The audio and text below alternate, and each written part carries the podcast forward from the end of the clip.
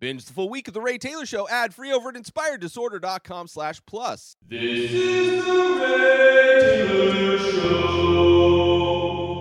Welcome to The Ray Taylor Show, where I bring you reviews of the latest movies and TV shows, as well as classic and foreign films.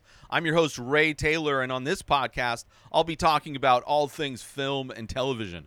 Whether you're looking for a new show to binge or want to know if that blockbuster is worth the trip to the theater, or just want to hear my thoughts on a classic or foreign film, I've got you covered. So join me every Monday, Wednesday, and Friday for new episodes, and let's dive into the world of film and television together. On today's episode, we are diving into some television with the new Mike Flanagan miniseries, The Fall of the House of Usher. Came out this year, 2023, as I said, created by Mike Flanagan, the director of many great horror movies and creator of a bunch of amazing horror miniseries, which are all available on Netflix, uh, where this new miniseries is located as well. And one great thing about Mike Flanagan is that he brings along with him all of the great actors that are in all of his movies and uh, miniseries, and is constantly adding to the mix, uh, adding new members. Uh, so a lot of great stars in this one. I'm not going to go through the entire cast. I'm not even going to go through any of the cast because uh, they're all amazing and it's a big cast. Uh, but this this uh, miniseries, I should say, to secure their fortune and future, uh, two ruthless siblings build a family dynasty that begins to crumble when their heirs mysteriously die one by one. Overall, I unintentionally was preparing for this show quite a bit. Uh, the show itself is based on Edgar Allan Poe's many of Edgar or all of Edgar Allan, not all of them, but every part of this is based on Edgar Allan Poe's works, writings, poems, uh, stories.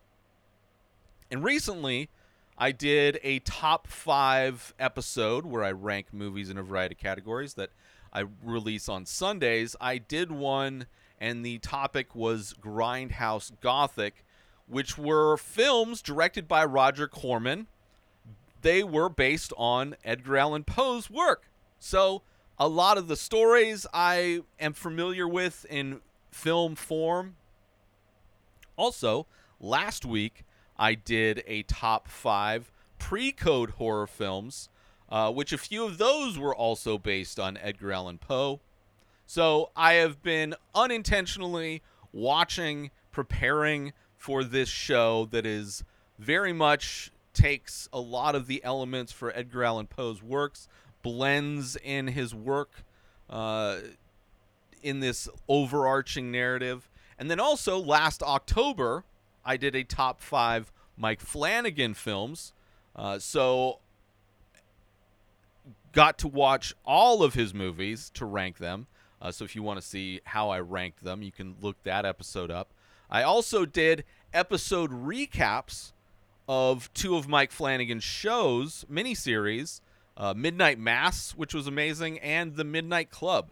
So when I saw this show was coming, I was like when I found out he was coming out with a new show, uh, a new miniseries based on Edgar Allan Poe, I was all in.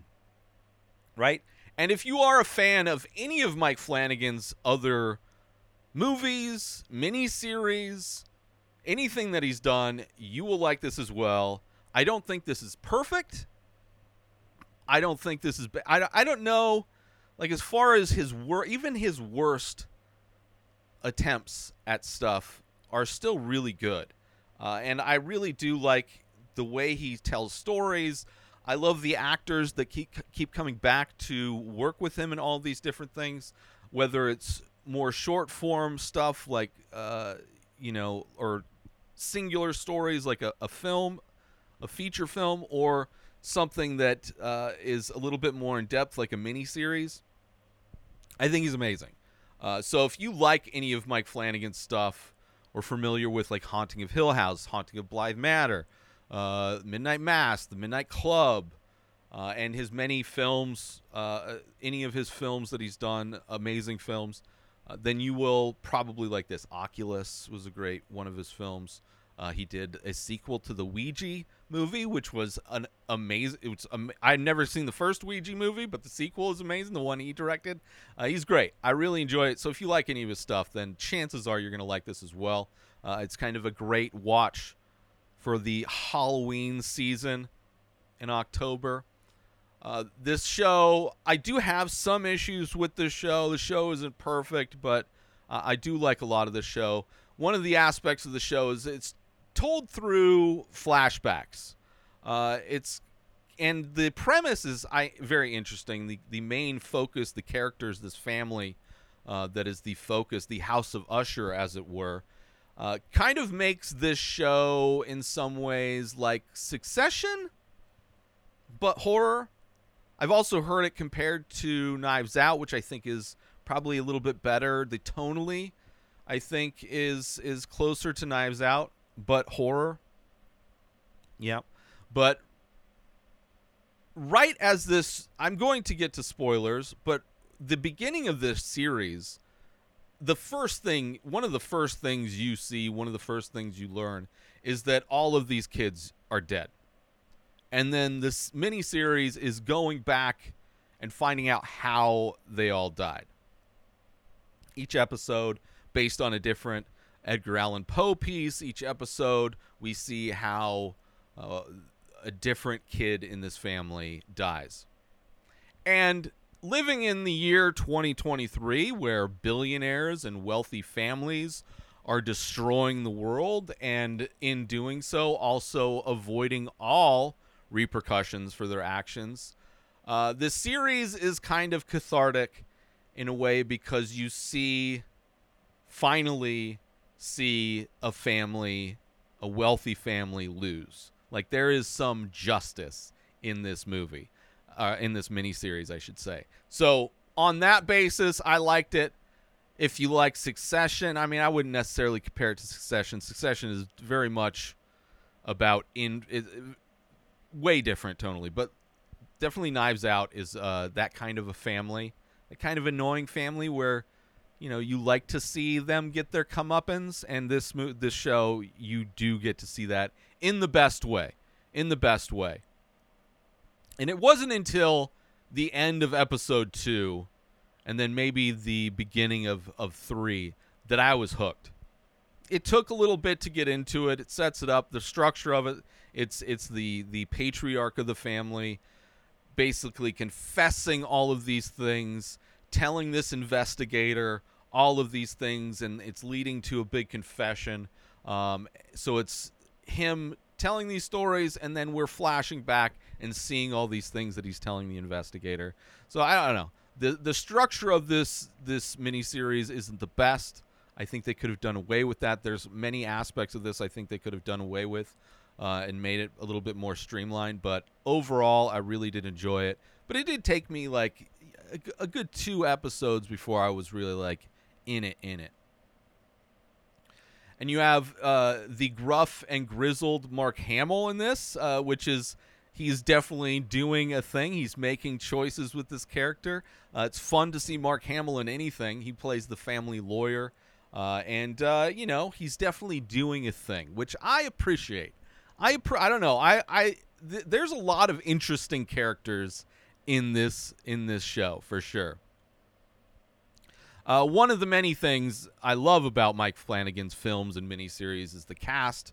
Uh, not only that many of them keep coming back, but that he keeps adding actors to the mix. So I love seeing so many of the kids from the Midnight Club in this, which wasn't really expecting. Although there is one piece of casting that I did not buy, despite how much I love the actor, despite how much I love seeing them come back to work with Flanagan along with a lot of the other kids from the Midnight Club. Uh, the the character that she is playing, that this person is playing, which I'll get into in spoilers. Uh, I don't buy it, but uh, it is what it is. I it wasn't horrible. It was just you know th- just one of a few nitpicks I have with uh, this the series. Um, and in some ways, this is similar structurally to the Midnight Club, where there's the overall story of the Midnight Club was based on uh, this young adult horror writer. I forget the author's name that all of the stories were based on within Midnight Club. Not only the overarching story of the Midnight Club show, but each episode, kids would tell ghost stories, and each of their ghost, well, not necessarily ghost stories, but stories, horror stories, scary stories. Uh, each of their own stories were based on another book from the same author. So definitely Mike Flanagan and the people he works with, he loves to really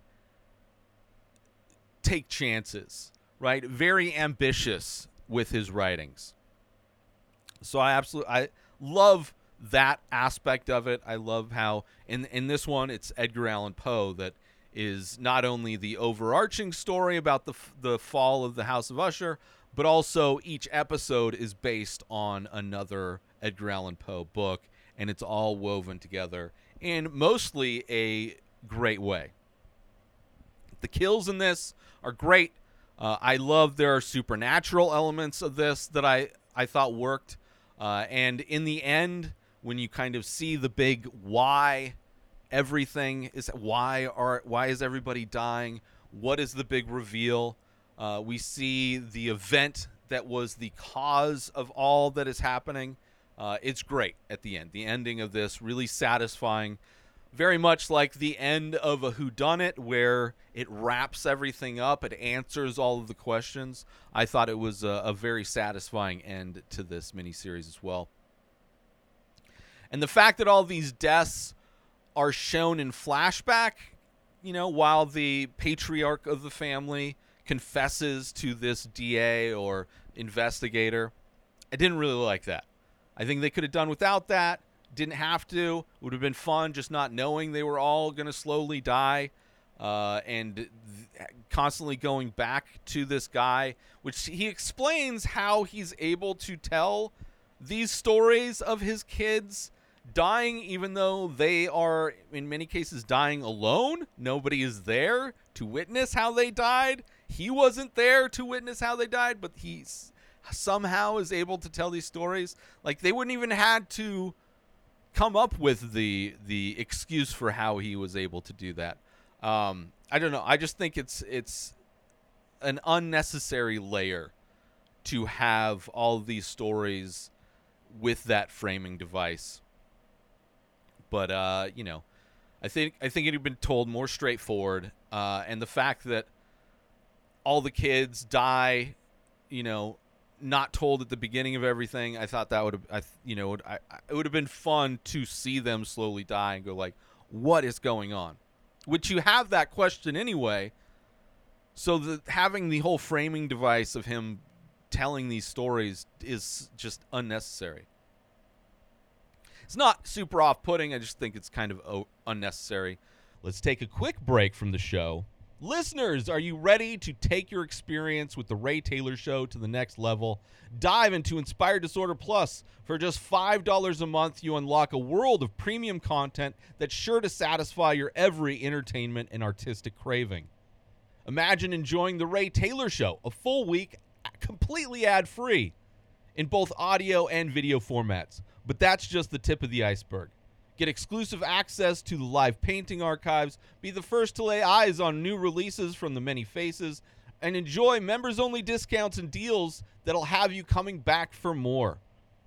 With a treasure trove that includes a back podcast back catalog boasting 14 unique shows and over 600 episodes. Personal insights through my own personal blog, creative writings to spark your imagination, and an interactive Ask Me Anything section. Inspired Disorder Plus is a feast for the curious mind. Ready to elevate your entertainment game? Head on over to inspireddisorder.com slash plus and become a member of an exclusive club. Dive in, indulge, and inspire your senses. Now let's get back to the show. But overall, I think this miniseries is a win for Flanagan. I think it's it's mostly I mean, it's a lot of fun. I love so much of this, like so interesting. So, uh, you know, I'm I'm still a big fan of Flanagan. Uh, whether it was watching all of his movies or doing the episode recaps, it was a lot of fun. Um, which, if you want to hear all those, those are available. My reviews, my episode recaps, my top fives. Uh, if you want to hear my thoughts on other Mike Flanagan stuff.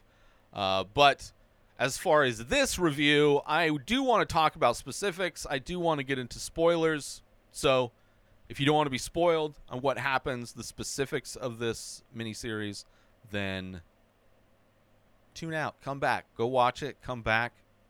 And if you don't mind, here we are. This is what we're doing. Uh, so it's the it's the dad. It's Roderick.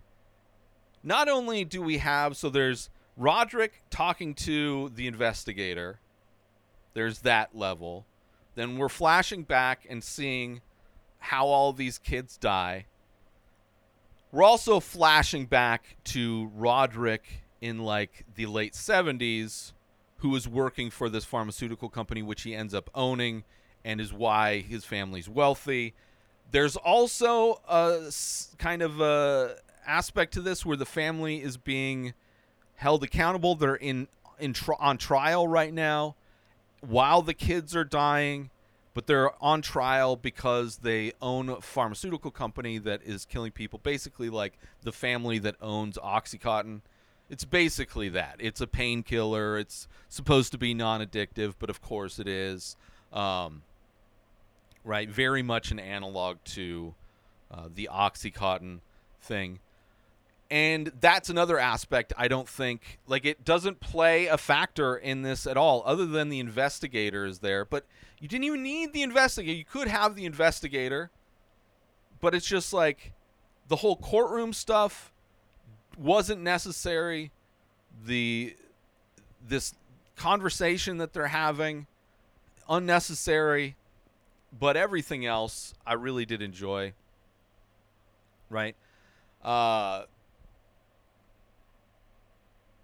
and it's not only him telling the investigator how all of his kids died because very in, very curious. There's also supposedly a mole in the family which adds paranoia within the family trying to find out. I don't know if we ever find out who the mole is or even if it matters like there are aspects of it that i don't think i think this sh- this sh- miniseries in many ways is overly complicated there's too many layers that are just unnecessary and it could have just been more straightforward. But, you know, it is what it is. Uh, and at the end of it, he's like, I'm going to tell you what happened to all my kids. I knew how they die. And then at the end, I'm going to confess to a crime, a legit crime, right? So by the end of our discussion, you're going to have all the ed- evidence you need to put me away, right? And it's this big and that's the the end reveal we find out what that crime is which is satisfying to find out what that crime is but we didn't need to have this whole setup of like by the end there's going to be this great thing the also the first episode not only setting it up with already knowing the kids are going to die uh, this whole interview that's going on or this confession that's going on this court case that's kind of meaningless. We also flash back to Roderick and his sister, who's also plays a big part in this, uh, Madeline, and flashes back to them as kids, and they have a religious mom, and this is basically just to tell uh, Edgar Allan Poe story, and doesn't really have any bearing on the show, the miniseries as a whole it's like a crazy thing that also happened in his life, but it's like his mom's super religious, refuses to get med. She's sick, refuses to get medication. She dies. For some reason, the kids choose to bury her in the front yard.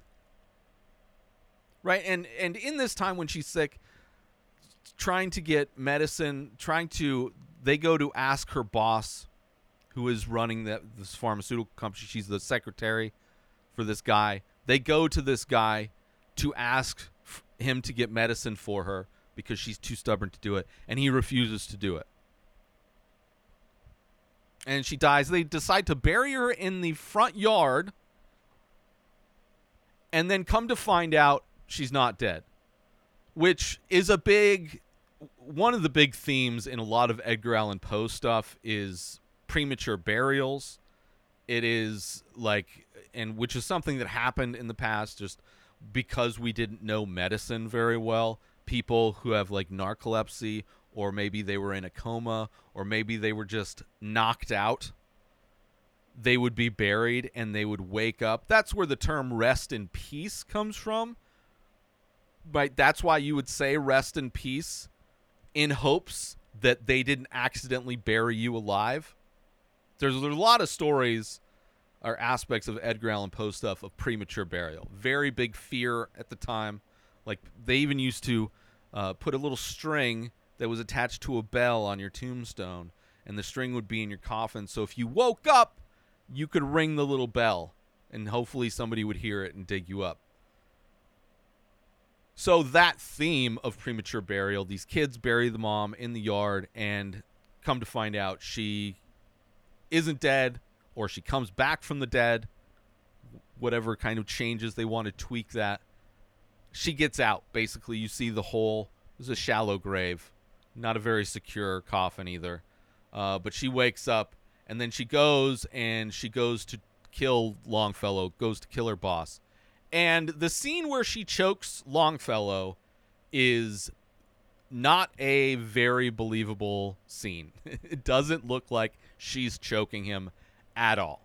It it it, it is very unbelievable. Reminded me of uh I don't know, just it just I don't know. It it wasn't it wasn't very good. And then come to find out that the whole town covers it up, right?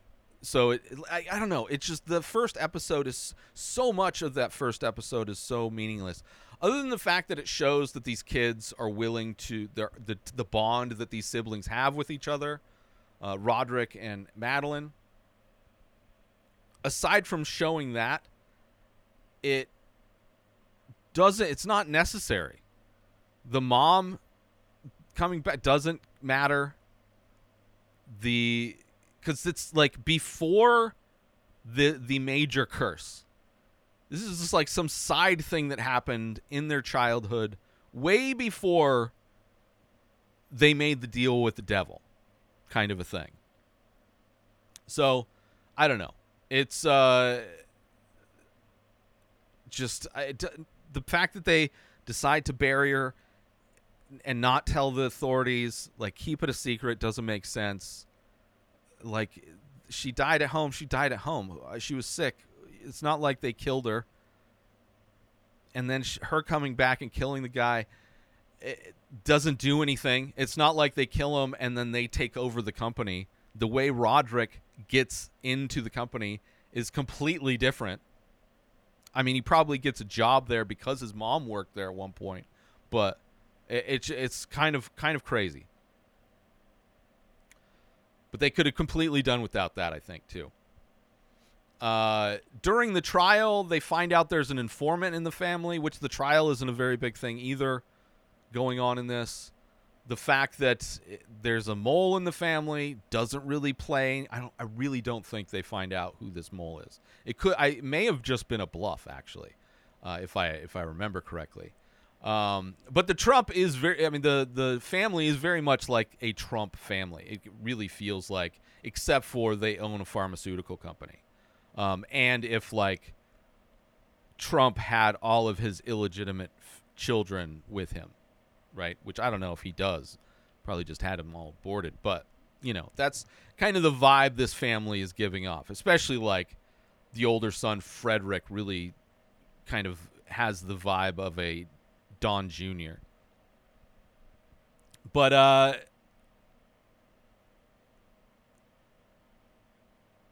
the, the a lot of those aspects with the court with the mole don't really play into much. Uh but I do like how many characters from the Midnight Club You have uh, one of the one of the one of the children of the Usher family uh, has these two assistants that were two of the characters from Midnight Club. One of the siblings of the Usher family was one of the kids from Midnight Club. Uh, Roderick's new wife is played by Ruth Codd, who was my favorite character actor from the Midnight Club and is the aspect of the show that I don't buy. I don't buy that he would marry her because obviously the age difference is massive between Roderick Usher and Ruth Ruth Codd's character. But she is not a all respect to Ruth Codd, she is not a trophy wife. She is not a trophy wife. She does, however, fit the character because the character was supposedly in a bad car crash, lost her leg, which Ruth Codd is an amputee, or I don't know if she's an amputee. She's born without her leg, whatever. She has a prosthetic leg in real life, played into the Midnight Club uh, movie as well, or show. So casting based on that. And then she was fixed by their magic drugs, right? And she is the proof, she is like the shining proof that their drugs work. So I get that. I still don't think that he would marry her. I, I just, I, for whatever, it's the one aspect of this show that I did not buy. There's also like Frederick Usher's wife is into making realistic like cakes that look like other stuff like is it cake or is it the thing and there's a scene where she makes a book like a law book and a coffee cup out of cake and it is aside from like some weird netflix cross promotion which it doesn't they don't mention the show is it cake or whatever that show is but it's a super weird, super unique character trait for Frederick Usher's. Doesn't play into the story at all. It's like they have a family dinner after the the trial. They find out there's a mole. The, we're gonna have a family dinner. They get them all together and they have they force them all to sign an NDA. Uh, so if, if they are the mole, they you know lose everything, whatever. So and th- th- there's this like random moment where it's like, hey, look at the look at this law book and coffee cup. Guess what? They're both cake. It's so weird. And they put a bounty on whoever the informant is. Only a fifty million dollar bounty. Now, if you're a pharmaceutical, if your family is a pharmaceutical company, probably worth billions of dollars. Fifty million dollars to people whose inheritance are probably exponentially more than that seems very low but whatever. I think the second episode, I believe, is The Mask of the Red Death, which was, spoilers, my favorite uh, of the Roger Corman, Edgar Allan Poe movies. Uh, a great movie. And these episodes, and I don't know how closely based, closely re- or uh, accurate, how accurate the Roger Corman movies are. I know some of them were more accurate than others to the original writings of Edgar Allan Poe. Uh, same with this. I don't know how accurate it is, but the Mask of the Red Death episode is pretty great. Let's take a short break from this episode. Hey, loyal listeners of The Ray Taylor Show. You know, it's one thing to tune in and engage with the content I passionately create for you, but what if I told you there's a way to wear your fandom? Introducing our exclusive line of merchandise inspired directly by the vibes and visuals of this very podcast.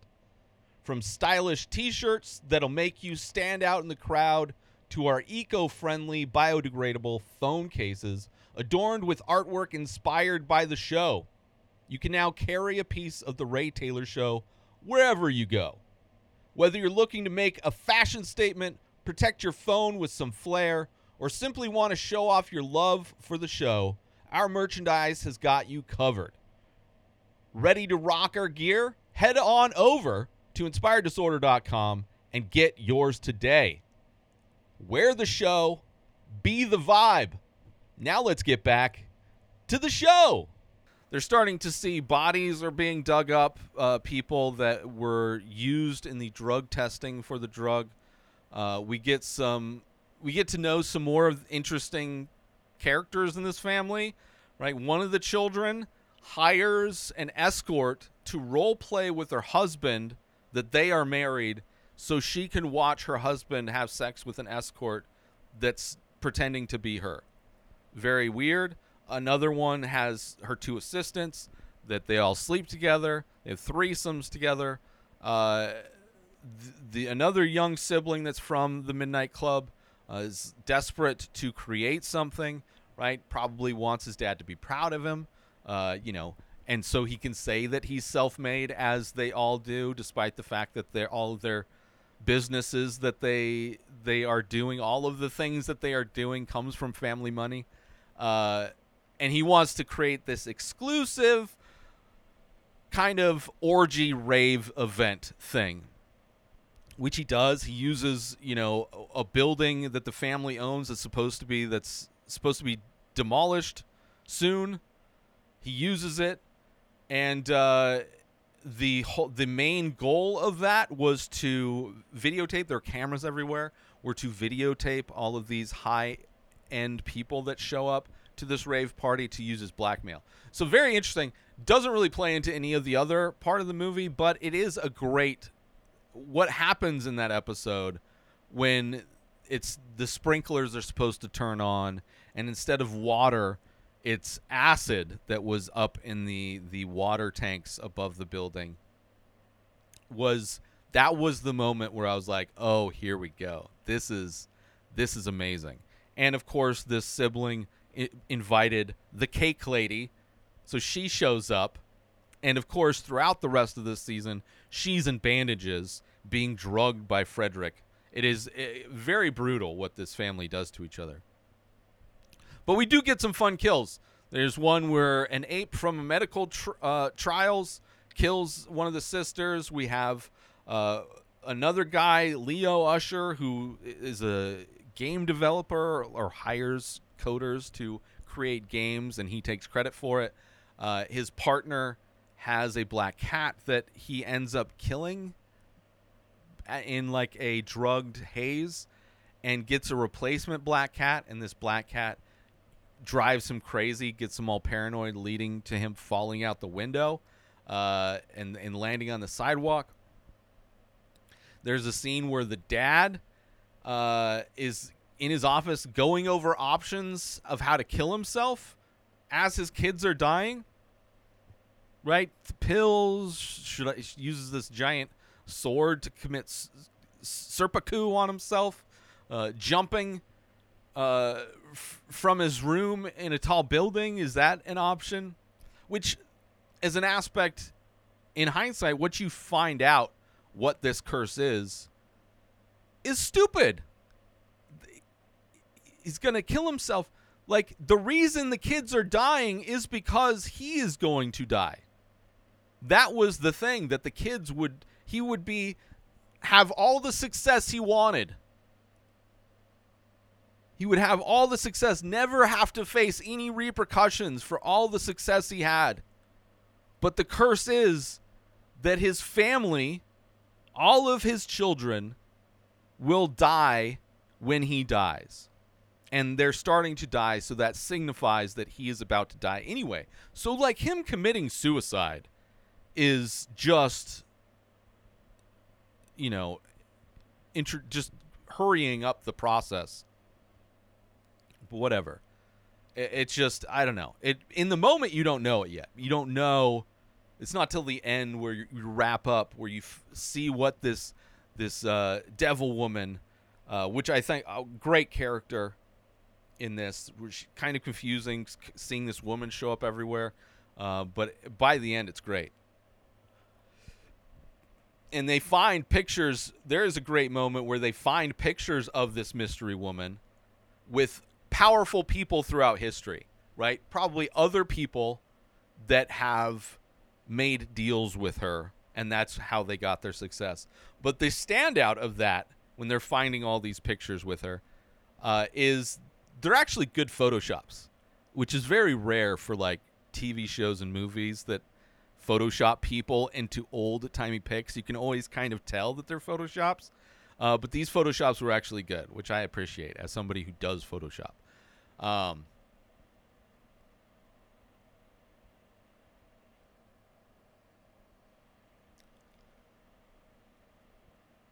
uh, and there's tons of little Easter eggs in this. Uh, other Mike Flan, which he does in a lot of his movies and stuff, he will have little Easter eggs, references to other things that he's worked on.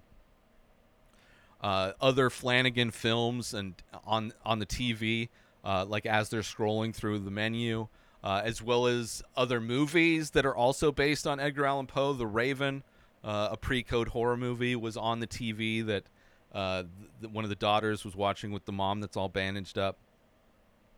Similar to the Midnight Mass book that was in uh, or written by the character, the the deaf uh, home invasion movie. Great movie. I think it's called Hush, maybe. Uh, so there's a lot of Easter egg. He likes doing little Easter eggs and stuff, which I appreciated seeing all those throughout this as well.